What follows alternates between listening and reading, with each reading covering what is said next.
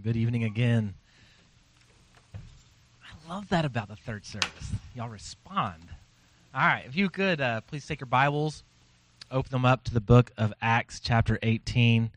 Uh, today, the theme has been all day technical difficulties. Uh, as you see, my lapel mic went out in the first two services. The clicker's out today. So I'm just going to test this, Angie. All right, so let's see here. Hey, look at there. We got it. Excellent. So remove the gremlin, the technology gremlin. Um, today we are actually wrapping up our series in the book of Acts called Meet Jesus. Uh, starting next week, whenever Dave gets back, we'll be starting a new series on on faith, Father Abraham. I was trying to talk Kristen for the sermon art to like get one with the Brad for the elbow for you know series on Father Abraham, but he, he didn't go for it. I don't know why not. Um, but uh, I'm excited about that series as well. Uh, Meet Jesus, especially while we've been focusing in on the book of Acts, uh, has been a lot about the expansion of the kingdom of God and a lot about how the gospel of Jesus Christ cannot be stopped. Uh, and so, as we watch Paul go from city to city, we see him going in from a rough place to rough place. Uh, you know, he goes to Philippi, he's he's in prison. He goes to Thessalonica, there's a riot. He goes to Berea, the riot follows him. He goes to Athens, he's mocked. And so from place to place, everywhere Paul goes, there seems to be they seem to be rough places and, and hard situations. Uh, but I think as we look at the rest of Acts and we look at the rest of human history, and we even look at our lives, that's kind of the case with the gospel. Uh, Jesus uh, never promised us it would be an easy thing to do to be his followers. He said it's going to be hard. People hated me, they'll hate you as well. And as you take this gospel into the world, you're going to be taking it into hard places and hard situations. Um, I think that's ac- applicable to us because we live in Killeen. Uh, I, I, don't know if you realize this. I, I, saw on Facebook the other day there's a new study released about the most dangerous cities to live in in Texas, and, and Killeen ranked at number seven, um, which I was, I don't know, I, surprised, not surprised. I was like, yeah, whatever. Uh, I've been here for five years. It's a beautiful city. Love the people. Uh, in fact, I actually grew up in Florence. My mother's family's from Killeen, so I spent every weekend up on North Second Street at my grandparents' house. Um, eh, it's a study. You can't really believe them, but there's no doubt that Killeen does have a reputation of being a, a hard place. I think being next to a military post, uh, you know, the Great Place Fort Hood can also be uh, an added difficulty because people are always moving in and out. Their job is one that has a lot of stress involved with it, and it adds to the gospel going out here. It makes it a very hard place. Uh, makes it a place of many difficult situations. And as we read chapter 18 in the book of Acts, uh, I think it's going to be very enlightening for us because, once again, the gospel is going into a hard place and dealing with difficult situations. So let's go ahead and, and read this passage. We're going to begin in Acts chapter 18, verse 1. We're reading through verse 17. If you're using the Pew Bible, it's on page 927. After this, Paul left Athens and went to Corinth, and he found a Jew named Aquila, a native of Pontus, recently come from Italy with his wife Priscilla, because Claudius had commanded all the Jews to leave Rome. And he went to see them. And because he was of the same trade, he stayed with them and worked, for they were tent makers by trade. And he reasoned in the synagogue every Sabbath and tried to persuade Jews and Greeks. When Silas and Timothy arrived from Macedonia, Paul was occupied with the word, testifying to the Jews that Christ, the Christ, was Jesus.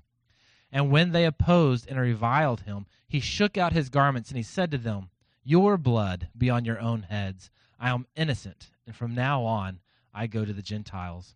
And he left there and went to the house of a man named Titius Justus, a worshipper of God. His house was next door to the synagogue. Crispus, one of the rulers of the synagogue, believed in the Lord, and together with his entire household. And many of the Corinthians, hearing Paul, believed and were baptized. And the Lord said to Paul one night in a vision, Do not be afraid, but go on speaking, and do not be silent.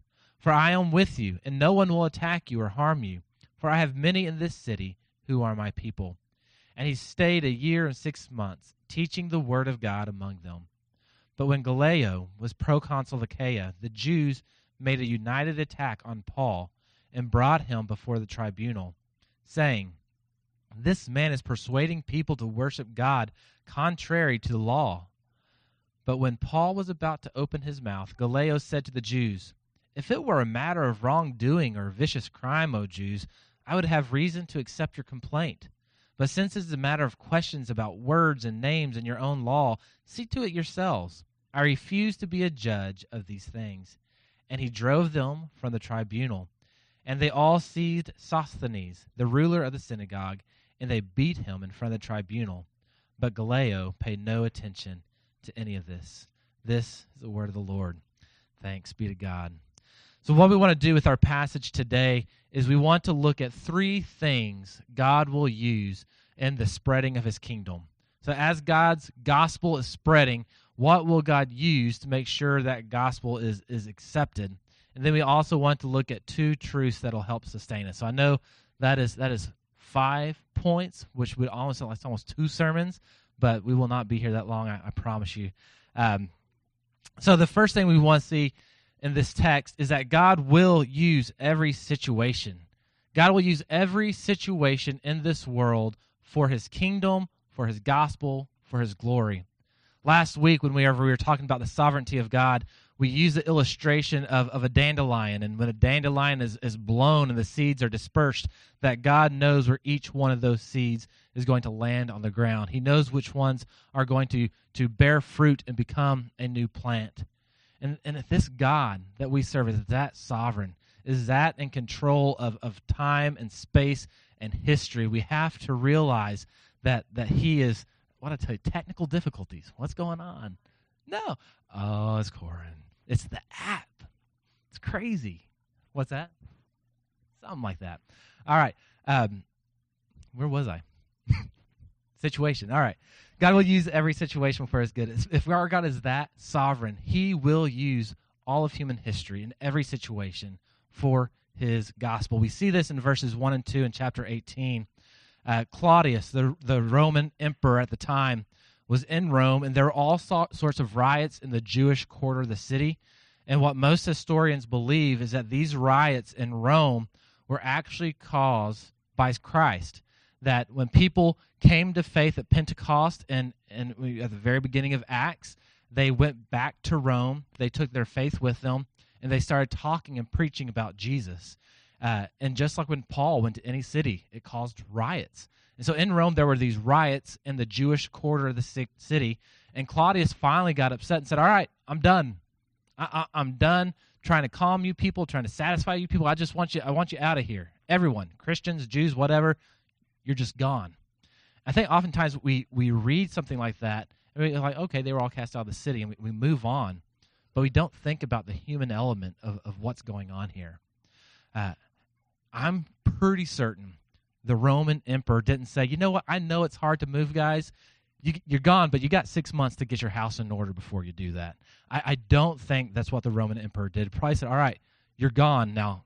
Get okay. It's that was the attitude, I'm sure.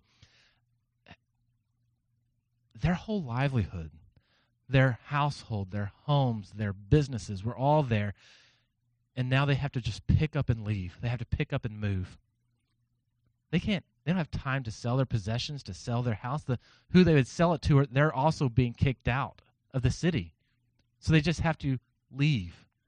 I'm sure Aquila and Priscilla thought, God, what's what's going on with this? How how in the world are you going to use this? Why are we going through this situation? And what they do is they move to Corinth, they settle down, they set up their tent making business. And all of a sudden, here comes the Apostle Paul, imprisoned and beaten in Philippi, involved in a riot and beaten in Thessalonica, run out of Berea, mocked in Athens, and here he comes in to the next city, thinking, all right, here we go again. I need to find if I can preach somewhere so I can establish a church. And what does he find already there? He already finds believers. And he's able to go there. He's being able to be encouraged and loved by them. He's able to work alongside of them. None of that would have happened had Claudius not said, All right, guys, you, you need to get, you need to go. I'm tired of the riots. I was thinking about this as I was reading the text this week about uh, Pastor Dave and I when we went to the Middle East a few weeks ago. Um, we were able to sit down with a he was he was born a Muslim, but he became a Christian about seven, eight years ago, and now he is leading um, Discovery Bible studies in his community. And uh, for for years, he was he was going around to his neighbors and uh, telling them about Christ, having these Bible studies. And for a while, he's like, "Man, I, I've hit up everybody. All my family know they know I'm a Christian. I've already shared the gospel with them. His brothers were actually in Hezbollah. They were officers in Hezbollah. I've shared the gospel with all of them. I I've shared the gospel with the people around my house, my neighbors, and I'm kind of out of people to share the gospel to. And lo and behold, in Syria, there was a crisis. And there became a huge movement of people trying to escape ISIS and the crisis that's going on in Syria. And where do they go? They go to this man's doorstep. And he said, It's amazing that this humanitarian crisis has opened up the go- door to the gospel. The Syrian refugees that are coming to my community, I'm able to receive them in love. I do my best to collect food for them. They're hearing the gospel, they're open to the gospel, they're receptive to the gospel. I think it's, it's so amazing to hear them. In a few weeks, on uh, July 10th, Frank Leeson, our, our missionary to Germany, is going to be preaching for us. Uh, he, he has the same story. He's like, man, they, there's just floods of this flood of, of, of refugees coming into Germany.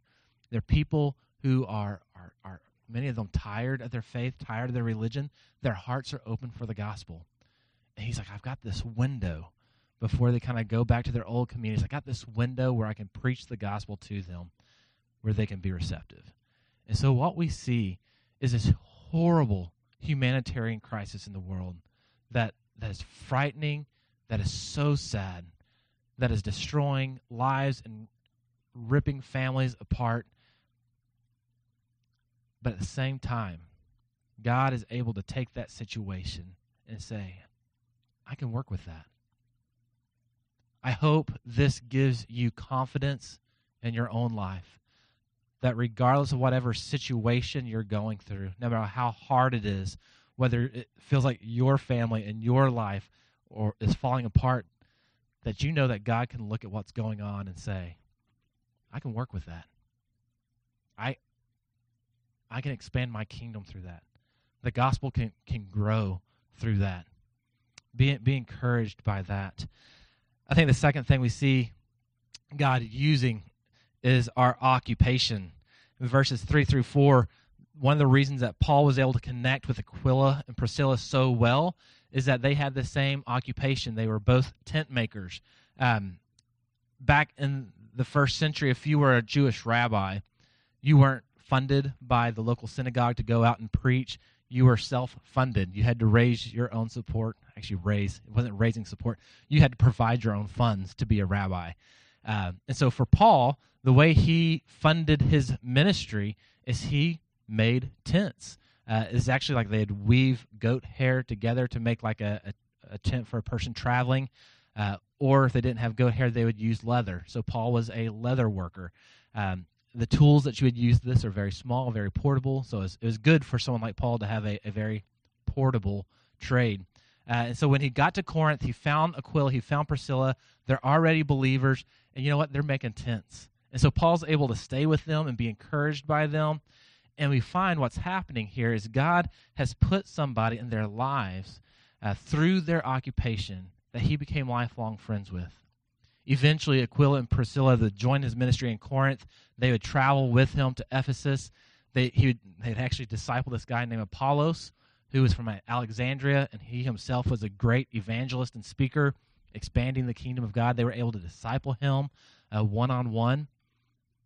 All this happened one, because of a bad situation, and two, because of their occupation. So Paul's occupation as a tent maker did two things for him.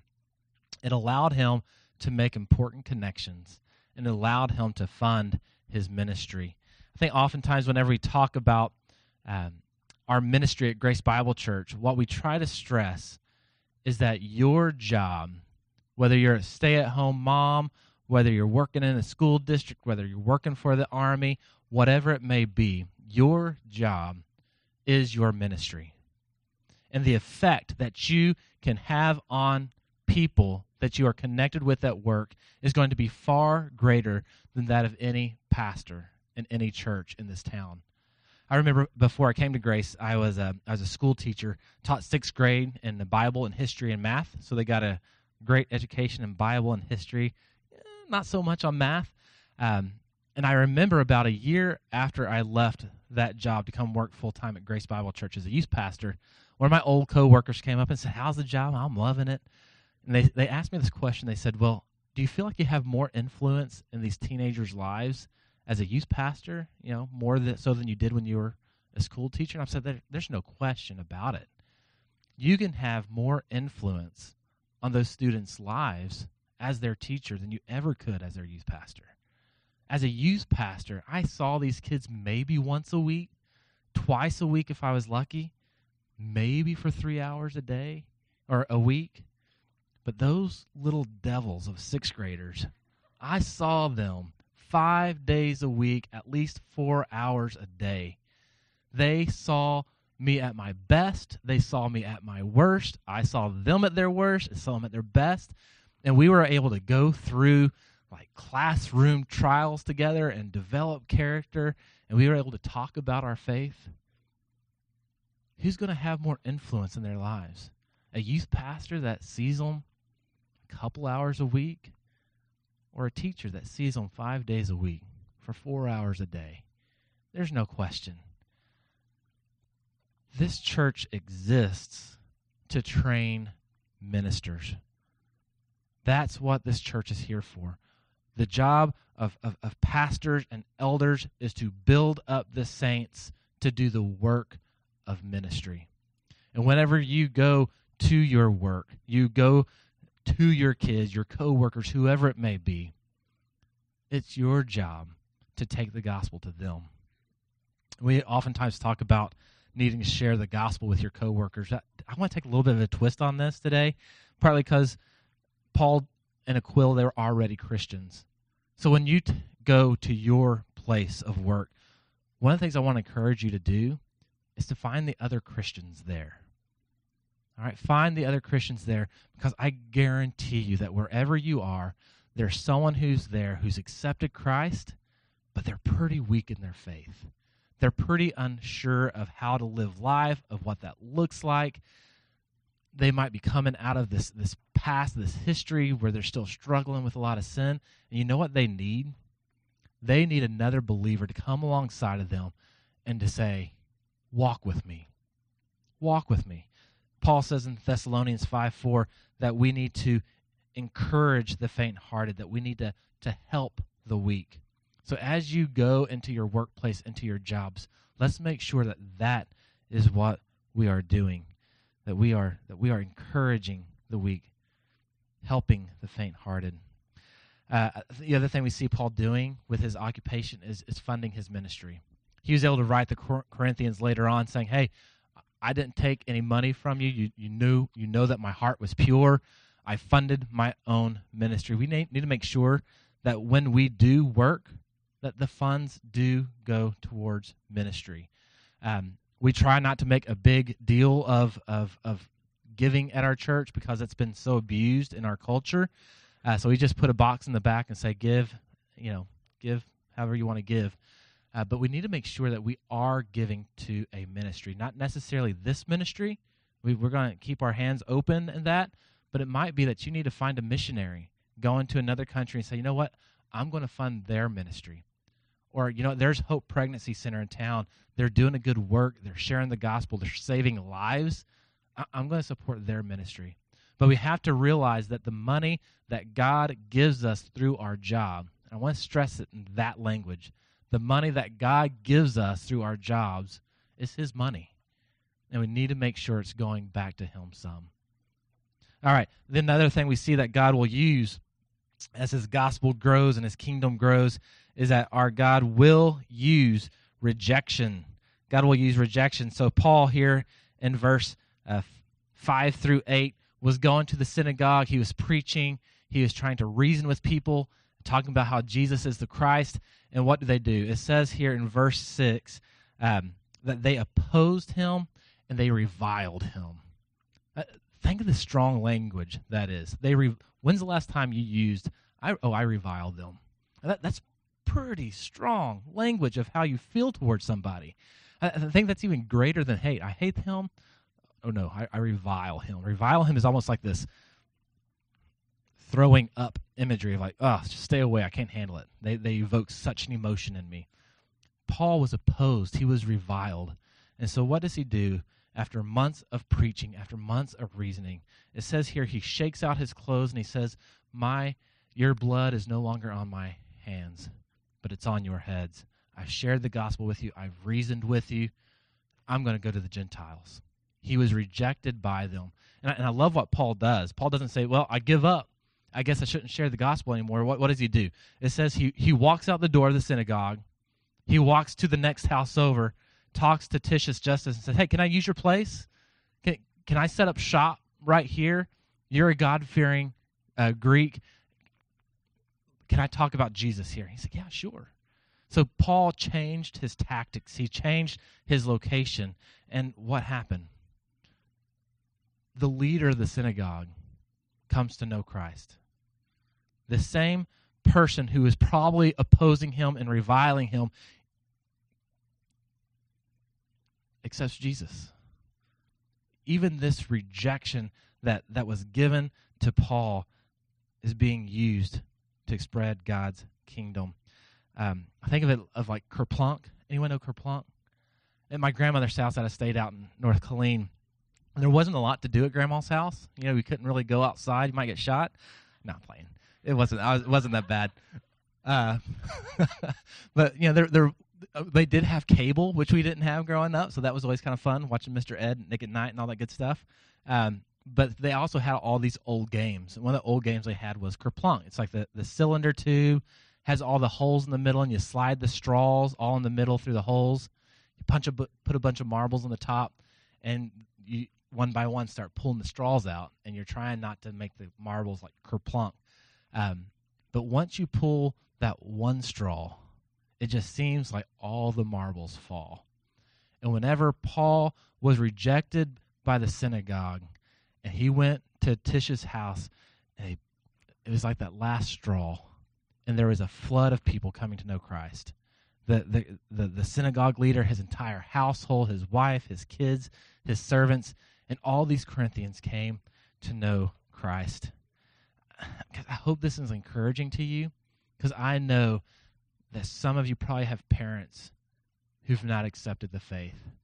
You might have kids who have rejected the faith. You might have other loved ones and close friends who are saying, I'm just not interested. And they reject you, and they reject you, and they reject you. Know that God can use rejection to expand his kingdom. And as long as there is breath in their lungs, there's opportunity for them to accept Christ. So remain faithful, keep praying for them, don't lose hope. But because rejection is so hard, I think there's uh, there's importance in these two truths that we're going to look at. Um, whenever I was with the youth, we'd do weekly Bible studies, and we'd always ask the same questions about whatever passage we read. One of the questions we'd always ask is Are there any promises to claim in this text? And we we use that word uh, promises to claim that phrase. What that doesn't mean is like you see a nice car going down the road and you're like i claim that promise god's going to give it to me. That's not what we're talking about there.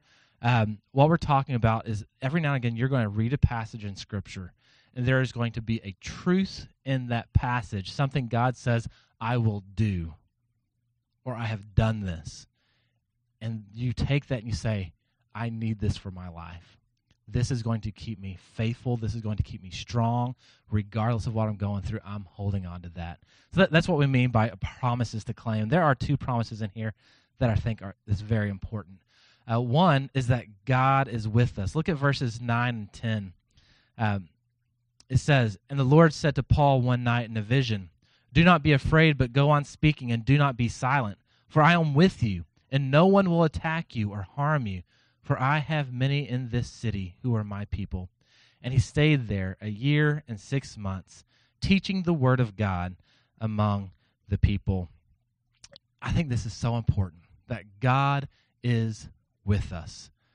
I think oftentimes when we read the Bible, we once again we always forget that these were real people. And as soon as this synagogue leader came to faith and his household came to faith and all these Corinthians came to faith, Paul was probably thinking, I've seen this happen before. And whenever there is a lot of people turning to Jesus, there always seems to be a lot of pushback. And I'm always receiving the short end of the stick on that deal. I know Paul talks about that in the book of Second Corinthians chapter 11. And this is what Paul has said has happened to him. He says in 11:24, "Five times I received at the hands of the Jews 40 lashes, uh, less one. So 39 lashes times 5. They didn't lash you 40 times because they said that would kill you. Uh, so 39 lashes on four different or five different occasions. Um, Three times I was beaten with rods. Once I was stoned. Three times shipwrecked. A night and a day I was adrift at sea. On frequent journeys in danger from rivers, danger from robbers, danger from my own people, danger from the Gentiles, danger in the city, danger in the wilderness, danger uh, and hardship. Uh, oh, wait, I'm sorry. Danger at sea, danger from false brothers. Verse 27 uh, in toil and hardship through many sleepless nights, in hunger and thirst, without food and cold and exposure, and apart from other things, there is the daily pressure on me and my and my anxiety for all the churches. We forget that Paul was a real man, that he went through real trials. And we start thinking he's he's he's Superman, he's a mutant, he's Energizer Bunny, whatever you do, he he just keeps on going. But you have to realize that as soon as things started going well, that fear started creeping up in him. I wonder, you think his back ever fully healed? 39 lashes on five different occasions, beaten with rod three times. You think those sleepless nights that he mentions there in, in 2 Corinthians were due to the fact that he couldn't get comfortable because his back was so ripped up that he had to wake up in the morning and say, "Hey, Silas, can you just pull my cloak because it's kind of it's kind of stuck to me." This was a real man facing real trial, having real fear. I had an injury a little over a year ago where I separated my shoulder. Uh, I got like three broken ribs after right after that, I caught a bug at the urgent care center, and so I started throwing up the next day with my broken ribs. It was like, ah, this is great. I, I'm still not fully recovered from it. I'm still not back where I was. I'm just thinking about Paul, like what what he went through. And so what what does Jesus do? Our Lord, always faithful, always taking care of us, says this. Don't be afraid. But go on speaking, don't be silent, for I am with you, and no one will attack you to harm you, for I have many in this city who are my people. The Lord assured him, saying, I'm with you, and you know, I'm going to give you a break here. And maybe that's why Paul stayed like a year and a half, because he said, I get a break here. I'm going to stick around for a while. But but that promise from God saying, I'm with you. It reminds me of the very end of Matthew in chapter 28, verse 20, the very last words that Jesus gives us. He says, And lo, I am with you always, even to the end of the age. One of the promises that we need to claim, that we need to hold on to, is, is the promise that our God is Emmanuel. He is God with us. That He never leaves us in whatever situation we're going through, whatever rejection we receive, no matter how hard work is, how hard family is, how hard sharing our faith is, our God is there. He is with us. I think the final truth to hold on to is that God has a people. It says at the very end of verse 10, he says, For I have many in this city who are my people. And then he goes on to tell this little story at the very end. And I think there's an important reason why he tells it. Um, all the Jews, upset at all the success Paul is having, they go to this this this proconsul. They go to Gallio, and they say, "Man, you, you need to you need to get Paul. He's teaching people to worship uh, this God. It's against the law." And Paul starts to defend himself. And Gallio doesn't even give him the chance. He says, What's it to me? This sounds like an issue in your own law about names and people. I have nothing to do with it. You need to leave. And the Jews, not wanting to leave, wanting Paul to be silenced, kind of stick around. So it says in the text that Gallio had to had to force them, had to drive them out. And eventually they grabbed Sosthenes, the leader of the synagogue, who was bringing these these accusations against Paul, and they beat him there at the tribunal.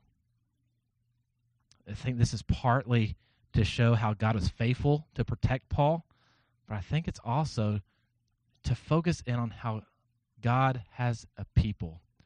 So I, I do typically I don't ask you to turn. Go ahead and turn to First Corinthians. First Corinthians chapter 1. I want, I want you to see this. If you're in the Pew Bibles, it's page five, uh, 952.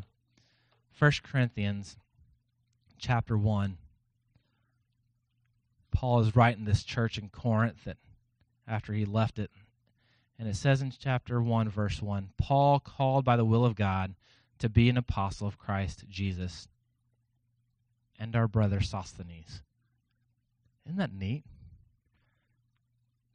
God told Paul, I'm going to protect you. I don't want you to be silent because I have people in this city, many people in this city. And when the call goes out, the gospel message goes out, they're, they're going to be like sheep hearing the voice of their shepherd, and they're going to return to me. Paul didn't know who they were. He didn't know their names. He didn't know how many.